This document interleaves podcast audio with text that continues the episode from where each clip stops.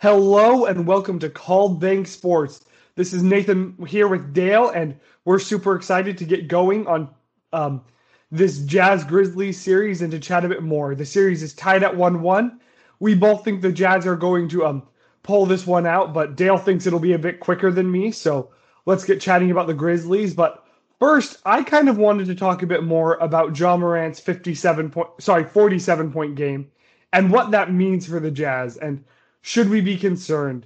So I was at the game on two, um, on Wednesday night, and I told Dale that it felt like just a really quiet forty-seven point game. And I, and I don't know how you felt about when you were like watching the game, what you thought about those forty-seven points.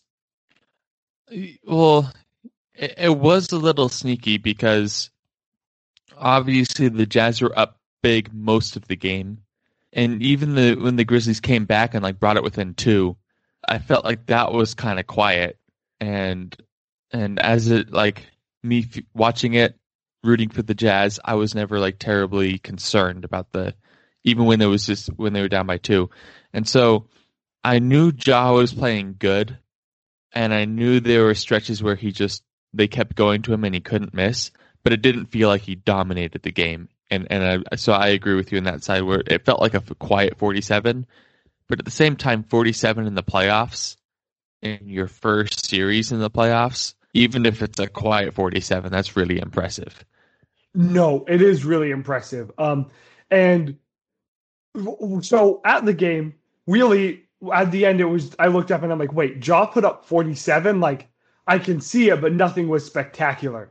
And the loudest points of the game were Valanciunas on Favors in the third quarter, when I think it felt like three or four times that Valanciunas posted up Favors. And Favors is a good defender, but Valanciunas is a good enough offensive player, you know, and big enough that Favors really had no hope. And so looking at that, where it felt like Valanciunas was just destroy, destroyed the Jazz in the post, and then you look up at the end of the game and he had ten points. Yeah. So that's Ja Morant. Part of the reason I felt it was so quiet is because a lot of them were floaters, which is why he's been able to have so much success against the Jazz, because the Jazz are the, be- what, the one of the best teams in the league at stopping the rim because Rudy Gobert, um, no questions. And they also do a really good job of denying the three because Jazz players can get up into the three-point shooters, and if they get by them, they're not concerned about the mid-range shot, and they're not concerned about them attacking the rim. So Memphis being as good as they are at shooting floaters allows Ja Morant to get those points, and I think he's going to continue to have a good series, but I don't know if he's ever going to have that good of a game again the rest of the series. And he, he was definitely like tuned in in game yeah. two.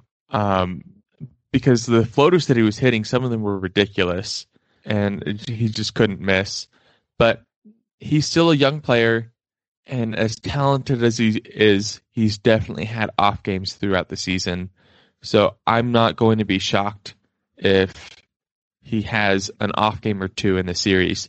If he pulls yeah. out and he has thirty plus for the entire series, this is like his coming up party, and he's showing the league that he's legit even in the playoffs.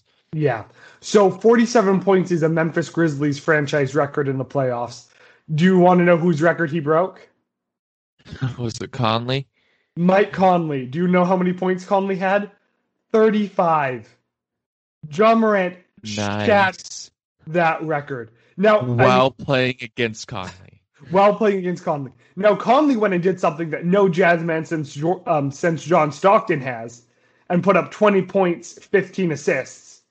So Conley also had, you know, a career, like, anytime your name is mentioned with John Stockton, unless, of course, it's not winning a title, you're probably in, in really good company. So, no, I, Ja had a great night. I mean, he did score forty-seven. To put that in perspective, he did it on forty-two minutes. I think you mentioned that Wednesday night, which makes it... A lot shows, of minutes. It's a lot of minutes. It shows how effective he was able to be over the course of those minutes. But also that, I mean, he averaged one point oh nine points per minute to compared to Donovan's one. So Donovan put up a lot less points, but Donovan was pretty much just as efficient as Ja was during that time. Yeah. Um, but I kind of want to move on to game three, because I think this game is going to be, and, and that's tonight. So yeah, I'm excited to see how it turns out. I think there's a lot of interesting factors going into it. Um, I, I don't know what Memphis's stadium capacity is, but I can only imagine, like, from a Memphis fan's perspective, there you have this team. They've made it to the playoffs, and it's been a long time since they've been a playoff team. And then you beat the best team in the league in the first game of the playoffs. And this is a very gritty team that's like, it's very Memphis City style. And so it's a team that that city can get behind easily. And so, so with them winning a game against the best team in the league, going home, like split one one with a very gritty team and a young star that they can get behind, and then Mike Conley coming back. I don't think there is bad blood between Conley and the Grizzlies, but there might be bad blood now that they're playing in the playoffs. So I think this team is, like, whatever capacity is obvious is going to be one hundred percent, and it's going to be one hundred percent with, or one hundred percent of whatever cap they put it at, and it's going to be a loud crowd. So I'm I'm excited to see how that impacts things. I, obviously, I think the Jazz will win in five, so I think the Jazz will pull it out. But yeah, I think it's going to be a really fun game tonight. So it looks like Vivint and, um, is it the FedEx Center? I don't know what it is. FedEx, oh, FedEx Forum. Forum. The FedEx Forum. It looks like they seat pretty much sixes. They both seat about eighteen thousand. Memphis will be allowing in thirty-five, um, thirty-five hundred fans. So in comparison, Vivint has been at seventy percent capacity, which is full and is rocking, um, to under twenty percent capacity at FedEx Forum. Okay. So, so those fans be, really need to be loud. Yeah, no, it's going to be an absolute change of pace when it comes to the fans and where they're at. I, I do think overall, um, I think the Jazz are going to split one and one here. It's Memphis has been way too good. And while the Jazz did absolutely go out and shoot lights out, I feel like a lot of what allowed them to do as well as they did on Wednesday night was having the benefit that the Grizzlies had last Sunday of foul trouble, of mm-hmm. them losing Dylan Brooks and losing Valanciunas for significant stretches of time. So I, I'll be really interested to see what happens in this game, because in this game, ideally, we're not going to see foul trouble for either team, um, from the sake of the game. Of course, I would just love Morant and Valanciunas and Brooks to all foul out in the first five minutes. Um, I, I, if, if that's what it takes to win, we'll do it. um, I so I, I think that it's going to be hard going to FedEx Forum, but the lack of fans is definitely not going to be on Memphis's side. And really looking at it, where what happened, I feel still feel like everything on Sunday went wrong for the Jazz. You are game planning on Donovan Mitchell. All of a sudden, the whole team basically gets hit by a bus. And you don't have Donovan Mitchell. That's you've been planning on him being there for the past five weeks. Now he's gone. Then Joe and Jordan can't hit anything. And, I mean, if Joe and Jordan just hit one more three each, you know, all of a sudden that's the game. Yeah. So I feel like last Monday was a fluke. Last Sunday was a fluke. But Wednesday, the Grizzlies definitely said, even if Sunday was a fluke, we are still in it to win it, and we are still going to grind and pound. So they're, they've definitely got some good, solid potential on this team. I'm excited to see where they go in a few years, and if they weren't playing the Jazz, I'd be cheering for them to make it past, um, past into the second round, but definitely want the Jazz to pull this out. There's a lot of teams in the West where, just as a basketball fan, I really want to see them succeed. The problem yeah. is the Jazz are also there.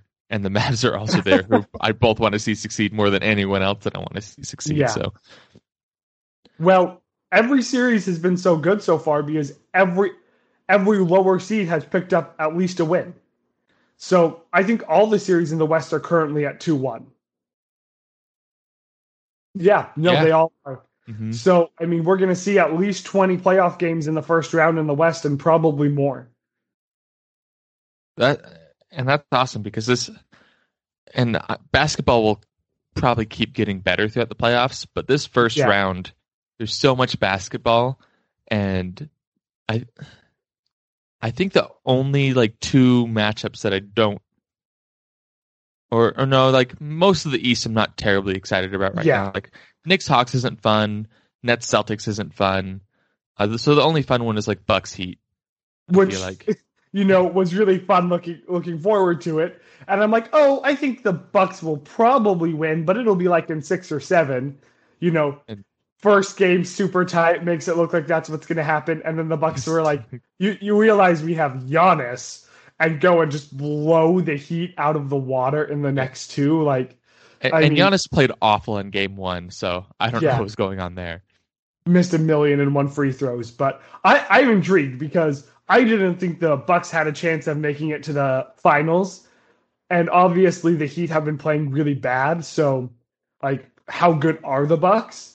But the way they've been de- demolishing them in the first round really makes me wonder how much they've been saving for the playoffs and if how, where their tank is at. If they're they're at a full tank, this is going to be an exciting, you know, court semis and finals in the East.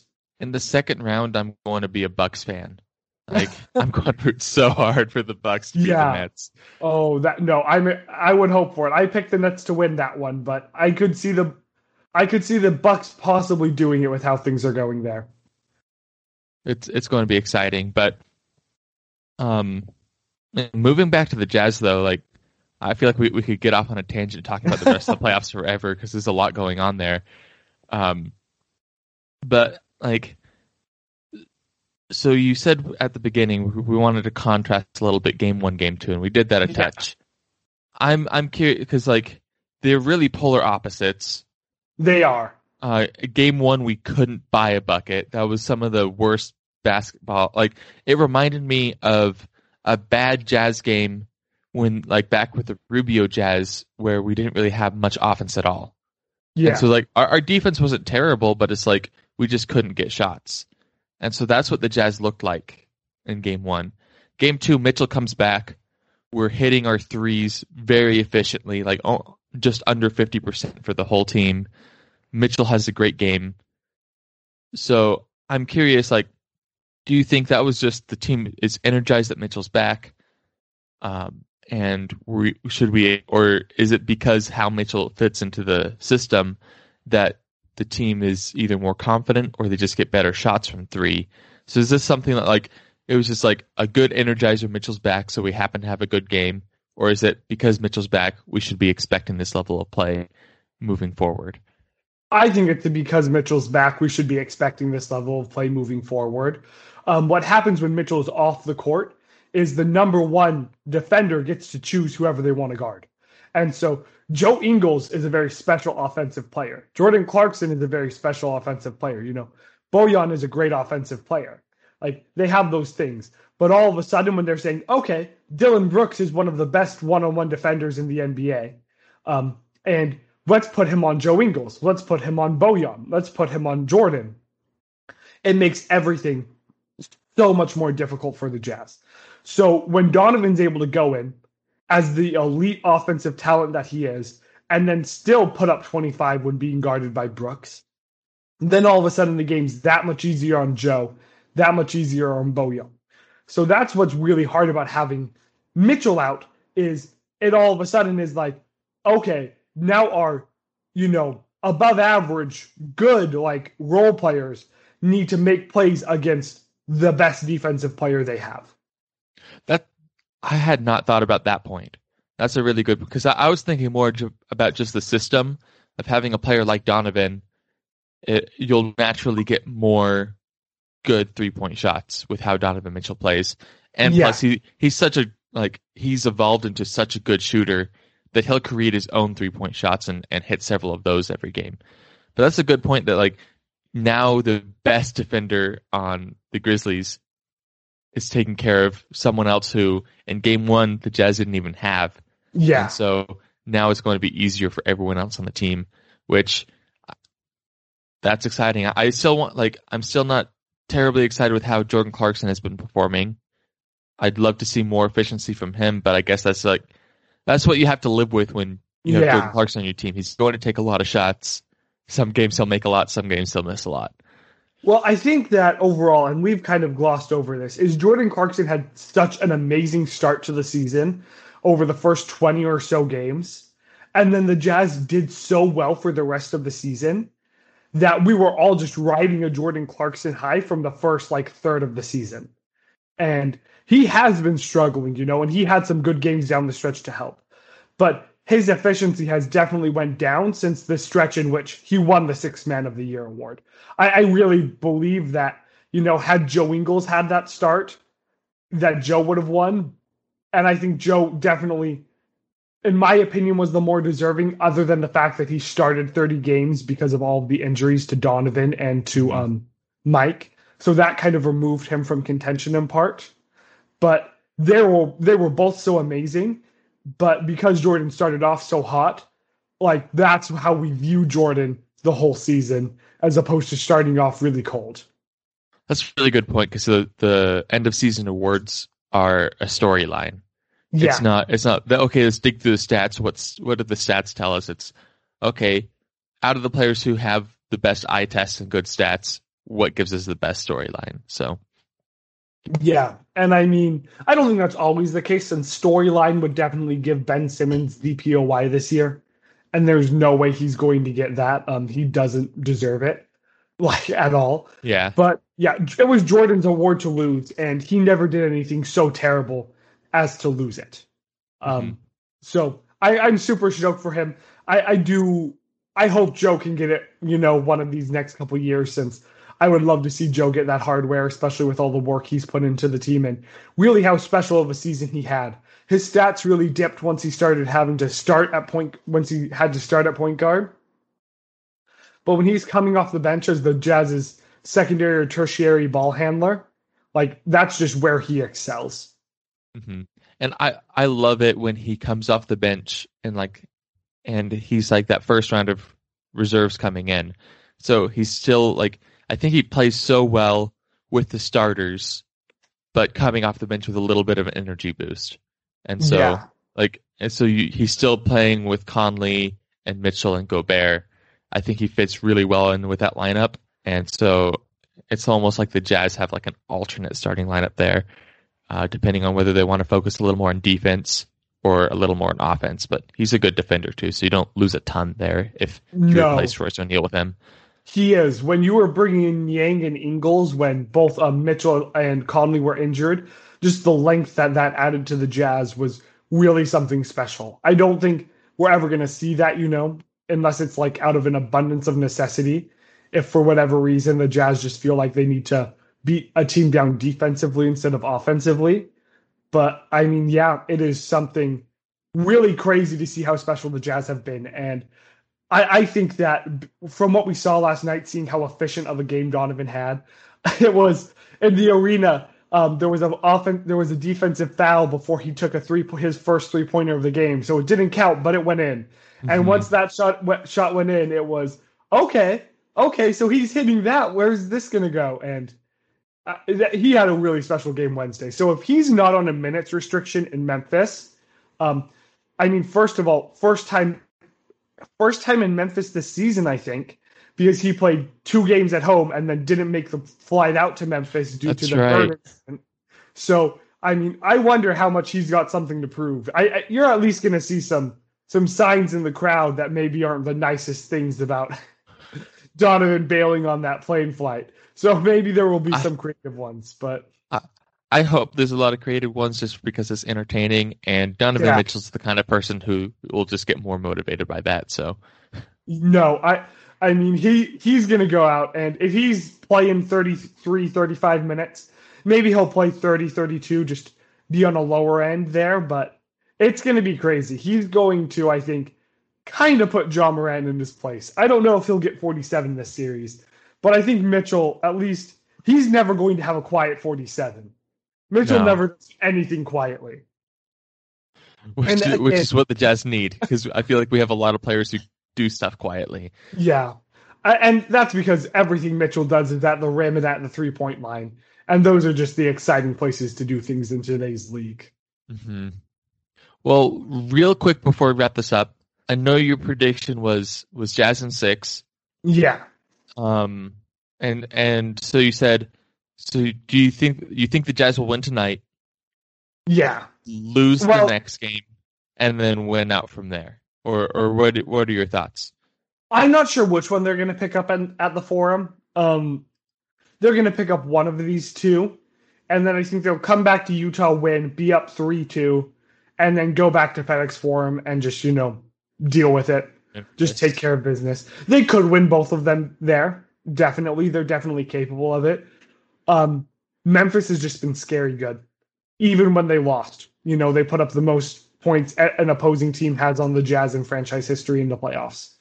So, I mean, if all of a sudden Dylan Brooks and Valanciunas aren't having foul trouble, where is that going to go? What's going to happen? Um, it's they're a really, really dang good team.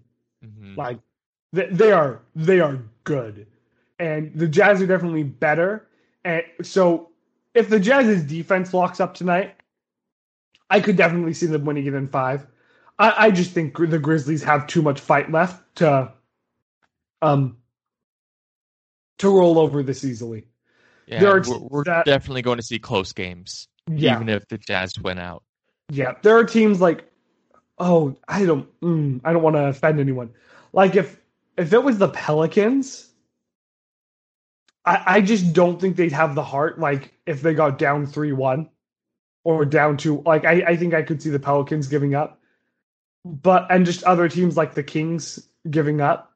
But I don't think you're going to see the Grizzlies give up. That That's not who Ja Morant is. That's not who Valanciunas is. Um, Dylan Brooks isn't going to let that happen. Neither is the yeah. coach. I can't remember his name. But yeah, they have that blue-collar style. That yeah. They don't have the grit and grind, but they have the grit.